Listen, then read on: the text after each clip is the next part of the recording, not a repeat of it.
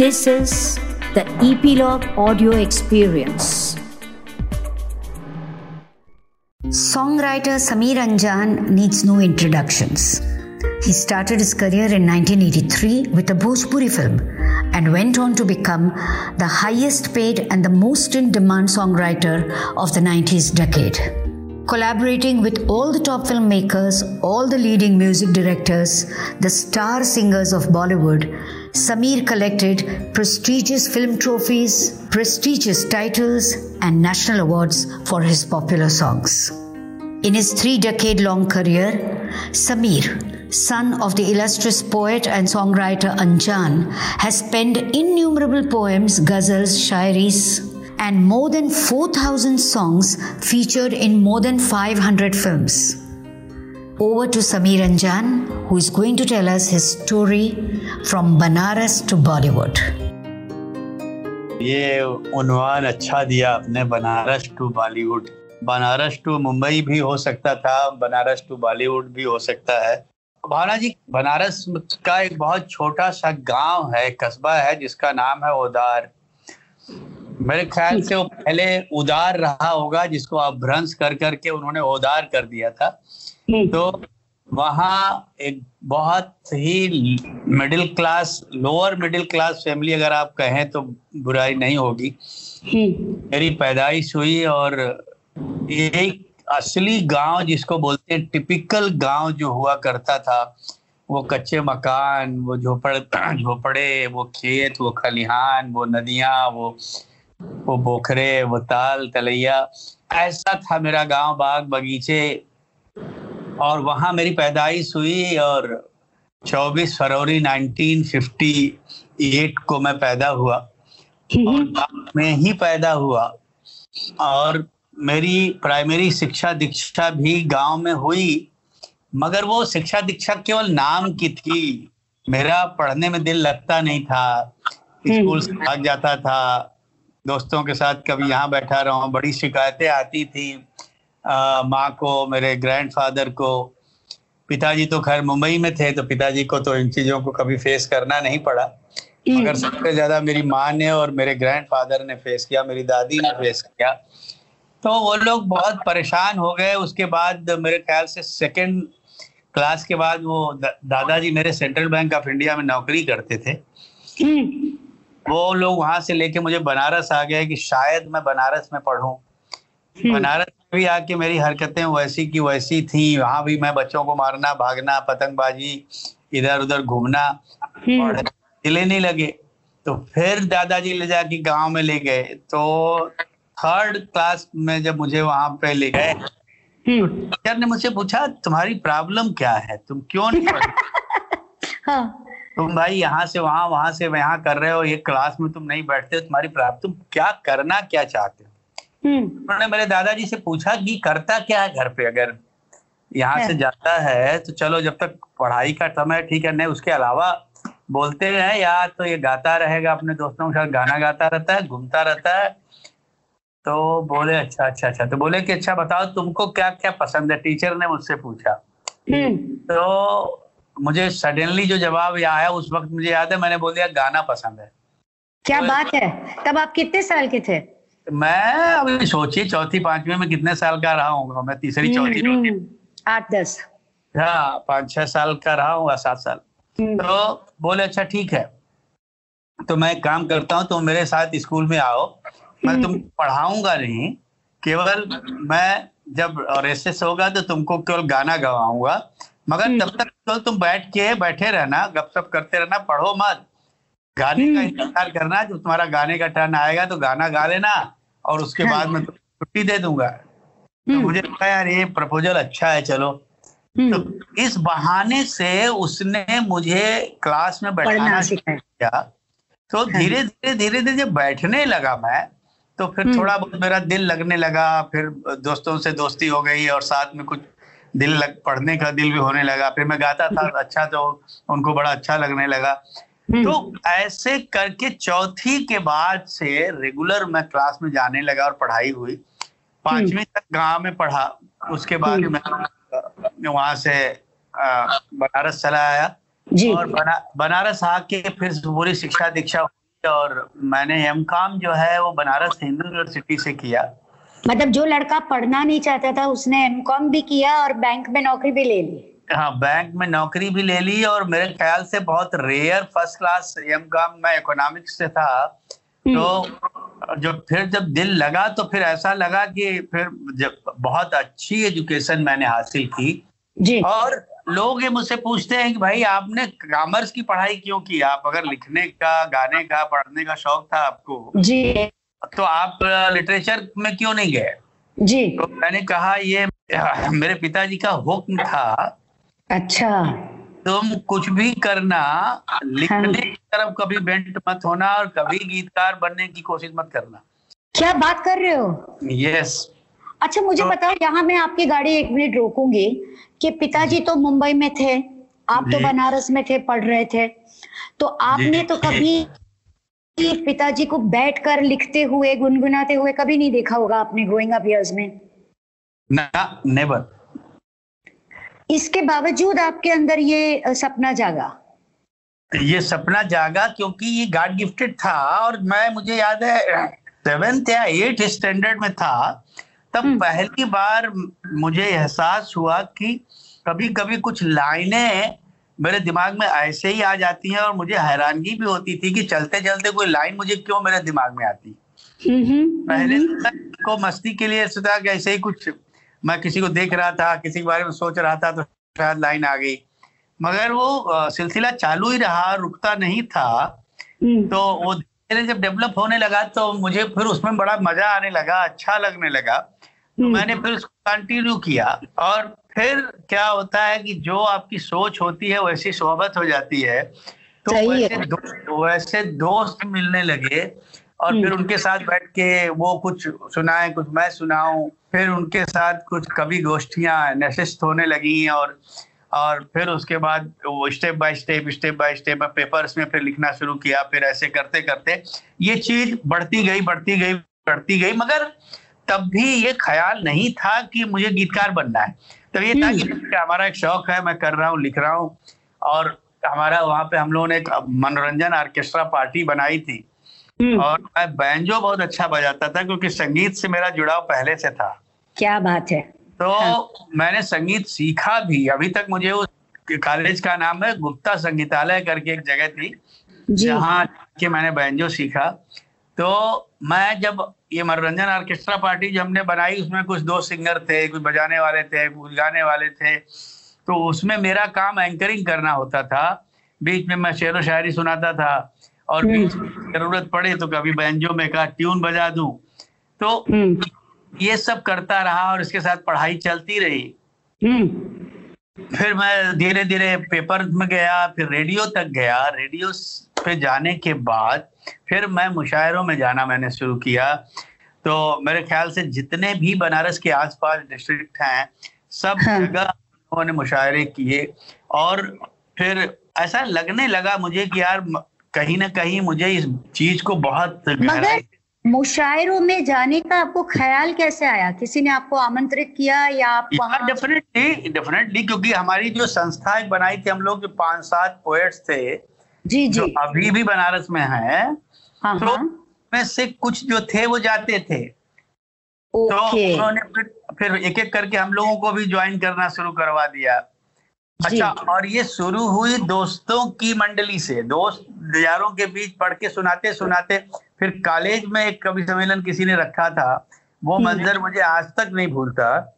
हम्म। उसमें पहली बार दोस्तों ने ज़बरदस्ती मेरा नाम दे दिया। ओके। नाम दे दिया और मेरे खुद की यूनिवर्सिटी बीएचयू में ये कवि सम्मेलन था। जी। और मेरे पहले जो तीन शायर आए थे उनकी जो दुर्दशा हुई तो हम्म, मेरी तो हिम्मत छूट गई कि मैं इस पे जाऊँगा ही नहीं क्योंकि स्टेज पे गया और सारा यंग क्राउड है और मुझे इसी कॉलेज में रहना है। हम्म, अगर मैं जमा नहीं दे तो गाली देंगे बोले यही गल सुना रहा था बेवकूफ़। हम्म, मगर दोस्तों ने ज़बरदस्ती उठा के मुझे ले जाया जब मेरा नाम अनाउंस हुआ तीन बार और मैं अच्छा। उठा नहीं तो ज़बरदस्ती उठा के ले आके मुझे मंच पे खड़ा कर दिया। हम्म, हम्म, जब खड़ा कर दिए तो ये मेरा प्रेजेंस ऑफ़ माइंड था कि उस वक्त एक कविता थी मैंने जो लिखी थी मैंने बोला यार ये सुना के देखता हूँ शायद नौजवानों की के लिए कविता है शायद इनको पसंद आ जाए। और हम्म। वो गाना बाद में बी आर चोपड़ा की फ़िल्म कल की आवाज़ में कवाली रिलीज़ हुई थी रिकॉर्ड होके। हम्म। लाइन थी कि कि क्यों लड़कियाँ राज हमसे छुपाती हैं? हम्म, क्यों लड़कियाँ राज हमसे छुपाती हैं। उम्र छब्बीस की तो सोलह बताती हैं। अरे वाह मज़ा आ गया। अब लड़के तो चिल्लाना शुरू किए कि हमारा जवाब बताओ। अब मैंने लिखी केवल वही लाइन थी लड़कियों लड़कों की तब लड़कियों ने जब चिल्लाना शुरू किया तो फिर मैंने उनके लिए वही एट प्रेजेंट वो लाइन सूझी मुझे कि क्यों लड़के भी राज हमसे छुपाते हैं और हम्म। शादीशुदा हो तो कुंवारे बताते हैं। फैब्यूलस फैब्यूलस तो यहाँ से एक हौसला अफजाई हुई मेरी और मुझे लगा कि नहीं यार मैं कवि सम्मेलन मुशायरों में जा सकता हूँ और मैं अच्छा पढ़ सकता हूँ। और हम्म, फिर वहाँ से मंच का जो एक होता है ना कॉन्फिडेंस एक हौसला वो मेरे अंदर आया और फिर मैं बहुत अच्छा जमने लगा और लोग स्पेशली मुझे बुलाते थे एंकरिंग के लिए भी और पोएट्री पढ़ने के लिए भी। अच्छा। फिर उसके अच्छा। बाद जब ये हो गया और एजुकेशन खत्म हुई तो पिताजी ने बोला कि अब तुम या तो सीए कर लो या हाँ। बैंक में नौकरी कर लो या हाँ। कोई बिज़नेस कर लो। ओके। तो मैं आया मुंबई सीए करने के लिए मगर यहाँ उस वक्त एक रुकावट आ गई कि उनकी एक नेसेसरी था कि आपको मराठी आनी चाहिए बोलनी। अच्छा। और मुझे मराठी आती नहीं थी क्योंकि मैं यूपी से था। ये कौन सा दशक था? सेवेंटीज 1979 हाँ करेक्ट फिर मैं वापस चला गया। वापस गया तो फिर बिज़नेस के लिए तो उतना पैसा था नहीं तो मैंने बोला अच्छा एक काम करते हैं बैंक में अप्लाई तो चूँकि मेरे ग्रैंडफादर जो थे वो सेंट्रल बैंक ऑफ़ इंडिया में बहुत उनका नाम था। जी। और आज तक मुझे याद है उन्होंने बोला था बेटा तुम केवल अप्लाई कर दो। हम्म, मैं तुम्हारा विदाउट रिटर्न इंटरव्यू के मैं तुमको ले चलता हूँ। और उस जमाने में सेंट्रल बैंक ऑफ़ इंडिया में जो सबसे बड़े ऑफिसर थे उनका नाम था पोचखान वाला। हम्म, तो उनसे उन्होंने बात की और चूँकि ग्रैंडफादर की रेपुटेशन ऐसी थी उन्होंने बोला कि पांडे जी आप फ़िक्र मत करिए। उसको आप एक बार यहाँ लेके आइए मुंबई और। मैं बात करके उसको अपॉइंट करूँगा डायरेक्ट जी। और वही हुआ। मैं आया मेरा अपॉइंटमेंट हो गया। क्योंकि मैं एम काम था इकोनॉमिक्स से था तो उन्होंने कहा कि और मैंने ज्वाइन किया सेंट्रल बैंक ऑफ़ इंडिया और दो दिन मैं गया बैंक में। मगर तब तक मेरी ये जो गतिविधियाँ थी ये बहुत शबाब पे थी। मुशायरा कवि सम्मेलन ऑर्केस्ट्रा पार्टी प्रेस और मैं जर्नलिज्म भी कर लेता था थोड़ा बहुत तो प्रेस में आर्टिकल लिखना ये सब चालू था मेरा। हम्म, मेरा हम्म, बैंक में दिल ही नहीं लगे। मैंने बोला यार ये क्या बैलेंस शीट बनाओ? ये पैसा गिनो इसको दो उसको दो ये कोई काम है? सही बात है। मैंने रात को कहीं से इंटरनल आवाज़ आई और मैंने माँ से कहा कि माँ मैं ये काम नहीं करूँगा। हाँ। तो मुझे पाँच सौ रुपया दे दे और हाँ। माँ से पाँच सौ रुपया लेके मुंबई की सरजमीन पे पाँच अप्रैल सिक्स अप्रैल 1980 को आई रीच हियर अच्छा जब आप मुंबई आ गए तो आपने अपना ठिकाना कहाँ पे रखा? आपके हाँ। पिताजी के साथ थे? ना ना ना पिताजी को तो मालूम ही नहीं कि मैं मुंबई आ गया हूँ। अच्छा। क्योंकि मैं बहुत डरा हुआ था कि वो बहुत नाराज़ होंगे। हाँ। तो मैंने मेरे फूफा जी जो है एक यहाँ रहते हैं मेरी बुआ जो थी हम्म, वो यहाँ थी तो मैंने उनसे कहा था कि केवल आप कुछ दिन मुझे अपने यहाँ शरण दे दीजिए उसके बाद मैं अपना रास्ता अपनी जगह खुद बना लूँगा। हम्म, तो मुझे याद है मालवनी में वो टीचर थे मालवनी थे मलाड में। हम्म। ब्लॉक नंबर पाँच रूम नंबर छह सौ अट्ठाईस। My god what a memory हाँ। तो मैं वहाँ उनके यहाँ था एक दस पंद्रह दिन। ओके उसके बाद मैंने वहीं एक चाल में एक हाँ। रूम ले लिया। हाँ। और फिर मेरी यात्राएँ शुरू हुई मुंबई की। तो हम्म। मैंने सोचा कि सर्वाइवल के लिए काम तुरंत तो मिलना नहीं है। तो हम्म। मैं सरवाइव कैसे करूँगा? पैसा तो है नहीं। ये हम्म। पाँच सौ रुपया कब तक चलेगा? हम्म, तो मैंने सोचा कि दो काम मैं कर सकता हूँ जो मेरे करियर में रुकावट नहीं आएगा। एक है जर्नलिज्म और हम्म। दूसरा है ट्यूशंस क्योंकि मैं इकोनॉमिक्स पढ़ा हूँ। जी। तो वो दो काम है। मैं सीधा गया टाइम्स ऑफ़ इंडिया के दफ्तर में। विनोद तिवारी जी से मिला माधुरी एक मैगजीन आती थी उस जमाने में। जी बिल्कुल। और विनोद तिवारी जी उसके उस जमाने में एडिटर हुआ करते थे। जी। और वो पापा को बहुत मानते थे। तो जब मुझे मिले और मैंने उनको कुछ आर्टिकल्स अपने दिखाए जो बनारस के अखबारों में मेरे छपे थे हम्म, तो बड़े प्रभावित हुए और उन्होंने बोला बेटा मैं तुम्हारा जब जब माधुरी निकलेगी एक तो तुम्हारा इंटरव्यू में छापूँगा। अरे वाह। उन्होंने लिस्ट ऑफ़ आर्टिस्ट बता दिया टेक्नीशियन बता दिया कि इन इन लोगों को पकड़ो और इनका इंटरव्यू करके ले आओ। अच्छा मगर आप उनको कैसे पकड़ते थे? कहाँ से लेकर आते थे? आपको कौन बता था कौन कहाँ है? आपके पास तो कोई इन्फॉर्मेशन नहीं एड्रेस तो मुझे वहाँ से मिल जाता था। ऑफ़िस से। ऑफ़िस से। हम्म। और कहीं कुछ कुछ नंबर भी मिल जाते थे। और हम्म। जब मैं उस आर्टिस्ट के पास पहुँचता था हम्म, तो जो दूसरे आर्टिस्ट होते थे कोशिश करता था कि उनका नंबर उनसे मिल जाए। नहीं तो मैंने वो डायरेक्टरी या कहीं ना कहीं से मैं ढूंढ लेता था उनका नंबर पहला इंटरव्यू मैंने किया था शक्ति कपूर का। अच्छा। और वो शक्ति कपूर जी रहते थे गजदर अपार्टमेंट में किंग्स अपार्टमेंट जो चाचा जी का घर था उसके बगल वाली बिल्डिंग जी जी। तो यहाँ से फिर लीला मिश्रा शशि कपूर वैदा रहमान और रंजीता मिथुन मतलब जस्ट बहुत सारे नाम अच्छा, हैं। समीर जी आप बताते थे उनको कि आप अनजान के बेटे ना ना ना ना ना ना ना ना। आप सिर्फ़ कहते थे मेरा नाम समीर है बस। बस मेरा नाम समीर है और मैं वहाँ जाके ये ज़रूर बताता था कि मैं जर्नलिज्म तो कर रहा हूँ मगर मुझे शौक बहुत है गाने लिखने का। तो अगर आप. किसी डायरेक्टर या किसी को जानते हैं तो प्लीज़ मुझे आ, उनसे मिलवा दीजिए। रिकमेंड करिए। हम्म, तो हम्म, ऐसे कर करके और एक ट्यूशन दो ट्यूशन में पढ़ाता था। एक हम्म। मुझे याद है यहाँ पे एक कोई आ, डेयरी वाला था डेयरी अपना चार बंगले के आगे डीएन नगर के पास। हाँ। तो उसके लड़के को पढ़ाता था तो ये कर करा के मैं कुछ पाँच हज़ार डेढ़ हज़ार रुपया उस जमाने में कमा लेता था। हम्म, और मेरा महीने का खर्चा मुश्किल से छह या सात सौ रुपये होता था। और पास ट्रेन का और बस का टिकट और दोपहर में एक बार सुबह कुछ भी खा के एग होता था जो भी होता था खा लिया नहीं खा लिया निकल जाता था। जी। और दो जगह थी जो फिक्स थी मेरी जहाँ जाके मैं लंच करता था।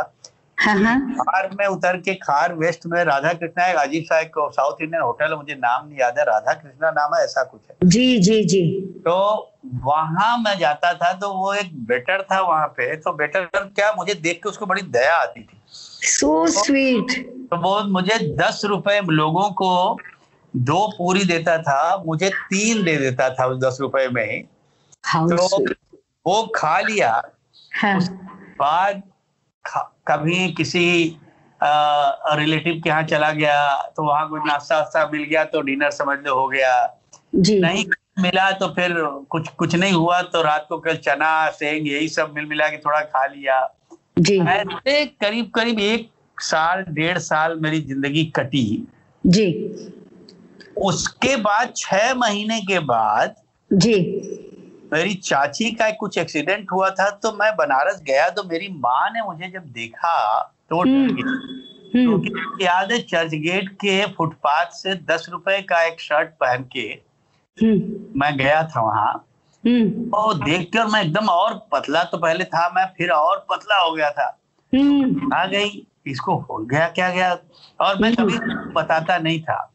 हम्म। हमेशा मेरी ज़िंदगी का ये फार्मूला रहा कि कहने से नहीं सहने से दुख कम होता है। क्या बात है। आ, कह के कोई हासिल नहीं है लोग केवल थोड़ा बहुत सद्भावना जता देंगे। हम्म। जब हासिल कुछ नहीं है तो कहो मत। तो मैं कभी माँ से माँ पूछती थी कमला फ़र्स्ट क्लास माँ ठीक है चल रहा है कोशिश कर रहा हूँ। हम्म। तो अगर माँ ने एक खत लिखा पिताजी को हम्म कि मेरा बेटा वहाँ है और उसको देख के मुझे थोड़ी तकलीफ़ हुई। हम्म। तो आप जरा प्लीज़ उसके बारे में पता करिए कहाँ है क्या है। जी। सबका जवाब गया कि भाई आपका बेटा यहाँ है मैं सपना तो नहीं देख रहा था मगर आपने कहा है। तो अब मैं जरा उसको ढूंढता हूँ। तो फिर हम्म। उन्होंने तो रिलेटिव फूफा जी और लोग कभी उनके आते आते थे तो उनके यहाँ फ़ोन करके उनको बुलवाया। हम्म। और बोले तो जहाँ भी है उसको मेरे पास लेके आई। हम्म। तो ये मेरी पहली मुलाकात और तेईस साल का जब मैं था तो मुंबई आया था। हम्म। और इन तेईस सालों में मैंने अपने पिता को तीन बार केवल देखा था। बचपन से तेईस साल तक? हाँ केवल तीन बार। माय गॉड तो वो मुझे पिता लगते ही नहीं थे। मुझे हाँ। लगता था कोई रिश्तेदार आया है जो बनारस में कभी जाते थे तो मुझे यही लगे कोई रिलेटिव आया हुआ। सही बात है। तो जब आमना सामना हुआ तो मैं भी जला हुआ था आग में और मैं सोच के गया था कि अभी जो भी सवाल करेंगे मैं उसका दो टूक जवाब देने वाला हूँ। हम्म हम्म। तो मिले मुझे और मुझे याद है पाम्पोस लिंकिंग रोड पे एक रेस्टोरेंट था है अभी भी। पैम्पोश यस यस यस उसमें हमारी पहली मुलाकात हुई तो उन्होंने मुझसे तीन सवाल पूछे। हम्म। कि पहला सवाल ये था कि आपने ज़िंदगी में कभी किसी लड़की से प्यार किया है? हम्म। मैंने मुझे बड़ा गुस्सा है कि इस वक्त इस मौजू पे ये सवाल पूछने का मतलब मेरी समझ में नहीं आ रहा है क्यों? तो मैंने सोचा था ठीक है पूछेगी तो वो जवाब हुआ मैंने बोला हाँ किया। हम्म। क्या सोच के प्यार किया? हम्म। मैंने बोला पापा कोई सोच के कोई प्यार नहीं करता। प्यार तो हो जाता है कर लेते हैं। ओके। अच्छा तो आप पूछे कि मैंने आपसे सवाल क्यों पूछा? हम्म। तो मैंने बोला बताइए। तो बोले मैंने इसलिए पूछा कि मैं जानना चाहता था कि तुम सच्चे आशिक हो कि भगोड़े आशिक हो? क्योंकि जो सच्चा आशिक होता है वो सोच के प्यार नहीं करता। हम्म। जो भगोड़े होते हैं वो पहले प्लान करते हैं फिर प्यार करते हैं और फिर डिच करके भाग जाते हैं। तो ये इंडस्ट्री जो है ना बेटा ये एक महबूबा की तरह है। हम्म अगर सच्चे आशिक हो तब तो यहाँ ठहर जाओगे हम्म। नहीं भाग जाओगे। हम्म। तुमने पहला जो सवाल का जवाब दिया उसे तुमने ये तो प्रूफ किया मुझे ऐसा लग रहा है कि तुम भागोगे तो नहीं। हम्म। दूसरा सवाल कि तुम क्या क्या आए हो? ये जंगल है फूलों की नगरी है। हम्म। आनंद बख्शी अनजान इंदिवर मैं बन जाऊँगा फट से। हम्म। भागेंगे गाड़ियाँ होंगी बगला होगा लोग मेरे ऑटोग्राफ लेंगे यही सोच के आए ना? मैंने बोला हाँ। तो बोले मगर तुमको पता है कि ये जन्नत पाने के लिए आदमी को क्या करना होता है? हम्म। नहीं। तो बोले आदमी को मरना होता है। हम्म।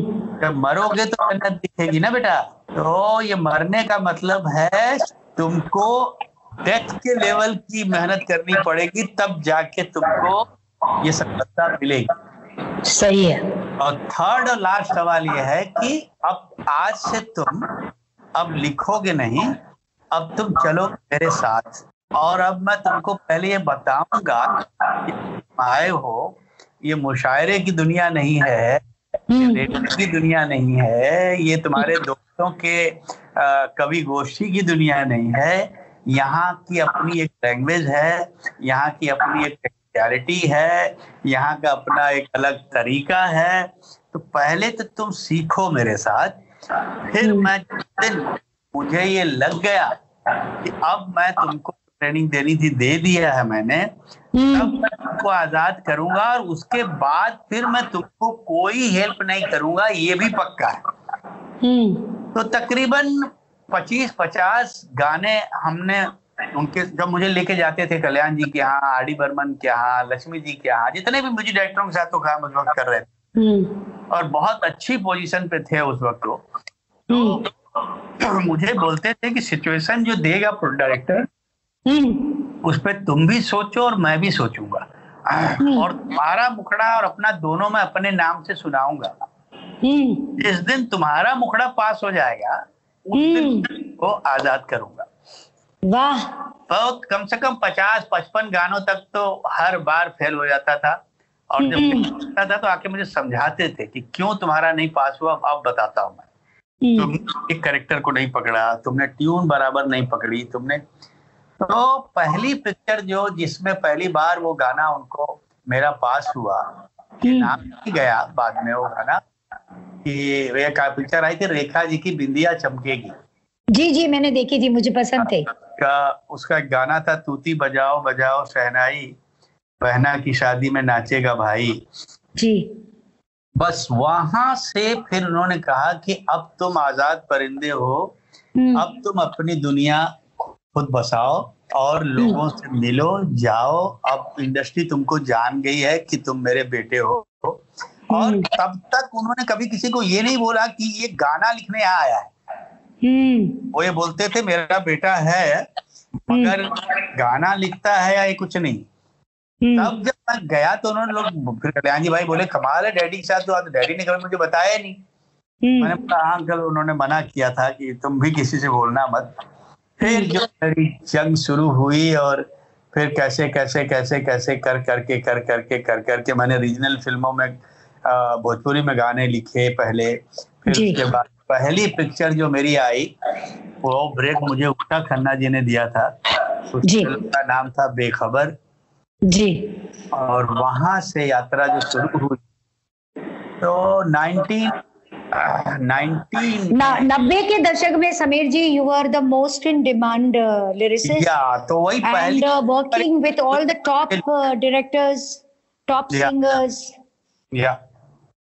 तो आपको मैं ये पूछना चाहूँगी कि इतने सारे लोगों के साथ काम करना सारे डायरेक्टर्स सारे म्यूज़िक डायरेक्टर्स सारे सिंगर्स तो सबका अपना अंदाज होता है काम करने का तरीका होता है अपने ईगोज होते हैं अपने इमोशन प्रॉब्लम्स होते हैं किस तरह से आपको एडजस्ट करना पड़ता है इन लोगों से एक बात मुझे बहुत अच्छी कही थी संतोषानंद जी ने।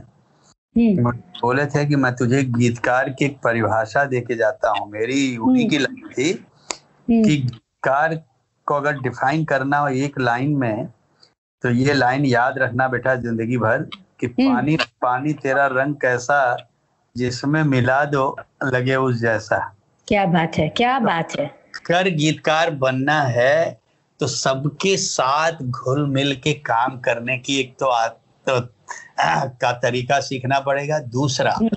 हर तरह की गाने लिखने पड़ेंगे रोमांटिक हम्म। गाना सैड गाना आइटम गाना कवाली नज्म गज़ल मुजरा सब कुछ तुमको लिखना होगा तो हम्म। अपने आप को इतना वर्सटाइल कर लेना फिर। इस इंडस्ट्री में मूव करना नहीं तो आ, कुछ नहीं होने वाला है समीर जी जब आप को कोई डायरेक्टर गाने की सिचुएशन बताता है या आपको धुन बताता है म्यूज़िक डायरेक्टर तो उसके बाद तो आपका सफ़र अकेले होता है जब तक कि वो गाना रेडी ना हो जाए सही है हम्म। तो वो जो प्रोसेस है उनसे सिचुएशन या धुन सुनने के बाद और हम्म। जब तक आप फाइनल गाना स्कल्प्टेड चिजल्ड परफेक्ट वर्ड्स उनको पेश करते हो तब तक आपकी क्या प्रोसेस होती है? आप किस तरह से सोचते हो? कितनी देर सोचते हो? मैंने आपको कई बार मेरे पुराने घर के पीछे चलते हुए देखा है।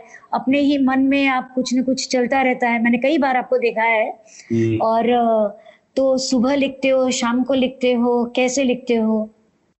हाँ ये प्रोसेस ऐसा है भावना जी की ये कोई एक बहुत खूबसूरत लाइन है किसी की कि कुछ कर गुजरने के लिए मौसम नहीं मन चाहिए। तो क्या बात है। दिलों में होता है ना भाई शायरों को बहुत खूबसूरत वादियाँ चाहिए खूबसूरत लड़की के पास होनी चाहिए शराब की बोतलें होनी चाहिए तब हम्म। शायर फायर होके लिखता है। मेरा ऐसा मानना नहीं है। हम्म। मेरा ऐसा है कि फ़िल्म में जो हमको जब एक कहानी सुनाई जाती है और कहानी में जब उस किरदार को हमको बताया जाता है कि इसके लिए आपको गाने लिखने हैं तो हम उस कैरेक्टर को जीने लगते हैं पहले तो अगर हम्म। शायर वाली है हम्म। टपोरी है अच्छा हम्म। है बुरा है जो भी है गाँव का है शहर का है तो, तो जब जीने लगते हैं फिर वो सिचुएशन पे जाते हैं कि ये मोमेंट क्या है फिर उस मोमेंट से हम एक ख्याल बुनते हैं हम्म। वो ख्याल बुनते हैं कि अच्छा अच्छा अच्छा। और जब आप बुनने जाते हैं तो आपके दाएँ बाएँ आगे पीछे कोई गली ऐसी नहीं होती जो लोगों ने छोड़ी है। सबने हम्म। वही सात सिचुएशन घूम के हैं। उसी पे लाखों गाने लिखे जा चुके हैं लिखे जा रहे हैं। हम्म। तो आपको क्या? तो वहाँ ये समझ में आता है कि आपका जीवन दर्शन। आपने कैसे जिया है? आपके प्यार करने का तरीका कैसे है? प्यार के एहसास तो वही होते हैं। मगर के ज़रूर थोड़े बदल जाते हैं। सोचने का तरीका हर आदमी का अलग होता है। जी। उसमें जाके पहले तो ख्याल ढूंढता हूँ। जब ख्याल मिल जाता है तब मैं उनको अल्फाजों में बोल लेता हूँ। बोल हम्म। फिर मैं जब मुझे लगने लगता है कि नहीं यार ये बात सटीक है और वो, वो बुनने के पहले बीसों पच्चीसों पचासों ख्याल आते हैं चीज़ें आती है बट मैं नाइन्टी परसेंट खुद रिजेक्ट कर देता हूँ जब तक हम्म। मुझे अंदर से एक्साइट नहीं करती कोई लाइन की नहीं यार ये बात बनी जी तो वो एक प्रोसेस है पूरा लिखने का वो उसमें कई आधा घंटा भी लग सकता है दो दिन भी लग सकता है एक घंटा भी लग सकता है वो डिपेंड की मूड कैसा है उस वक्त। जी। अगर हंड्रेड परसेंट कंसंट्रेशन में हूँ और वो इमीडिएट वो कैरेक्टर कहीं मेरे अंदर चला गया जी। तो मैं तुरंत लिख लेता हूँ। और जरा भी होती है कुछ तो फिर थोड़ा वक्त लगता है। जी। मगर उससे भी ज़्यादा टीडीएस काम है कि लिखने के बाद वो लिखना जो वो डायरेक्टर ढूंढ रहा है जो उसके हम्म। दिमाग में कहीं है। लिख तो हम लेते हैं मगर वो उसको पसंद आएगा कि नहीं आएगा? हम्म। कुछ कुछ होता है का टाइटल ट्रैक तुम पास आए यू मुस्कुराए। अगर मैं डेविड धवन को सुनाता है तो वो फेंक देता है उठा के मुखड़ाए। सही है। और अगर मैं किसी डिस्को में जाए किसी होटल में खाए करण जौहर को सुनाता तो वो फेंक देता तो आपको डायग्नोसिस करनी पड़ती है डायरेक्टर की कि ये किस मिजाज का डायरेक्टर है इसकी कहानी क्या है ये किस तरह के गाने इसको चाहिए क्या हमको डिस्क्राइब किया है। ये सारी जो टेक्निकलिटी है ना ये बहुत हम्म। लिखना बहुत मुश्किल नहीं है। हम्म। ये सारी चीज़ें जो फुल पैकेज जिसको मैं बोलता हूँ ना पैकेज में आना बहुत भारी काम है। म्यूज़िक डायरेक्टर की कंपोजिशन होती है ट्यून में बराबर आनी चाहिए। अगर जरा भी ट्यून कुछ गड़बड़ सड़बड़ हुई तो फिर हम्म। पता चला वो गाना पास ही नहीं होगा तब करके ये ये इतना आसान नहीं है लोग बाहर सुनते हैं लोगों को पाँच मिनट में लगता है कि अरे यार ये तो बहुत आसान है और मुझे भी लगता था हम्म। छोड़ो नैनो से नैना जोड़ो तो मुझे लगे मैं तो पाँच मिनट में लिख लूँगा हम्म, मैं यहाँ आया तो मैंने पहला इंटरव्यू ही दिया कि आसान लिखना बहुत मुश्किल है और मुश्किल लिखना आसान है।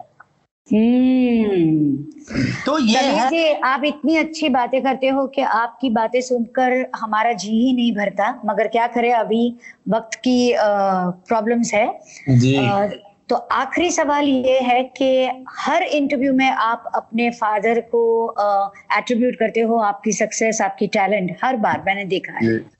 और उन्होंने आपको बाकायदा अच्छी तरह से इंटर्नशिप कराई ट्रेनिंग किया। जी। तो आप किसी को इस तरह से ट्रेन कर रहे हो कि मेरे साथ लिखो पचास सौ गाने उसके बाद मैं देखूँगा और तुम आज़ाद पंछी बनोगे? बहुत तमन्ना तो थी कि मेरा बेटा है उसको मैं सिखाऊं।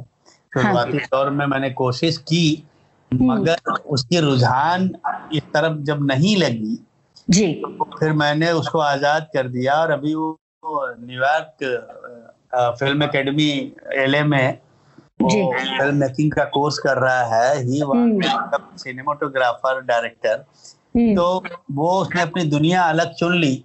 तो हम्म। ये तो अभी तक तो मैं और किसी के लिए तो नहीं कर पाया। मगर कहीं ना कहीं दिल में ये ज़रूर है कि मैं किसी दिन कोई एकेडमी खोलूं डैडी के नाम से। मैं कहने वाली थी हाँ। आ, आने वाली पीढ़ी को मैं अपने इन तमाम अनुभवों से रूबरू करवाऊं क्योंकि जो प्रॉब्लम नए लोगों के साथ हो रही है वो यही हो रही है कि उनको पता होती नहीं चीज़ें और आ जाते हैं बेचारे। तो हाँ अगर भविष्य में मुझे ये मौका मिला तो ये काम मेरे दिल में है और मैं करूँगा ज़रूर। Ameen. Zarur kariye because that will be your payoff to uh, all that you have received Definitely. from the fraternity and from the God and from Father Anjan. आपसे बात करके हमेशा मुझे अच्छा लगता है, क्योंकि देखो, हर आर्टिस्ट के साथ बात होती है, मगर जो इस तरह से राइटर अपने आप को एक्सप्रेस करता है, वो बहुत विजुअल होता है, और उनकी सारी मेमोरीज और जिस तरह से वो कट पेस्ट जॉब करके हमको पेश करता है you are almost cinematic today जी जी जी। नहीं और मुझे बहुत खुशी इस बात की है कि मैं आपके साथ बात कर रहा हूँ बिकॉज़ मैं आपको आज से नहीं बीस पच्चीस तीस साल से जान रहा हूँ। जी। और आप मुझे ही नहीं मेरी फैमिली से भी बहुत क्लोज रही हैं बहुत वाकिफ रही हैं। चाचा जी सबको आप जानती हैं तो आप जब बात करती हैं तो आप उस क्राफ्ट को समझ के मुझे समझ के इस प्रोफेशन को समझ के ऐसे लोगों के साथ बात करना अच्छा लगता है। जी बिल्कुल सही कहा। लोग आते हैं जिनको ये भी नहीं मालूम होता कि मैं गीतकार हूँ कि संगीतकार हूँ। तो ऐसे लोगों के साथ क्या इंटरव्यू किया जाए? जी तो जी जी। मुझे बहुत एक्साइटमेंट थी आज के इंटरव्यू की और मैं बड़ा मुझे अच्छा लगा कि आपके साथ बात करके मज़ा आएगा और सचमुच बहुत मज़ा आया।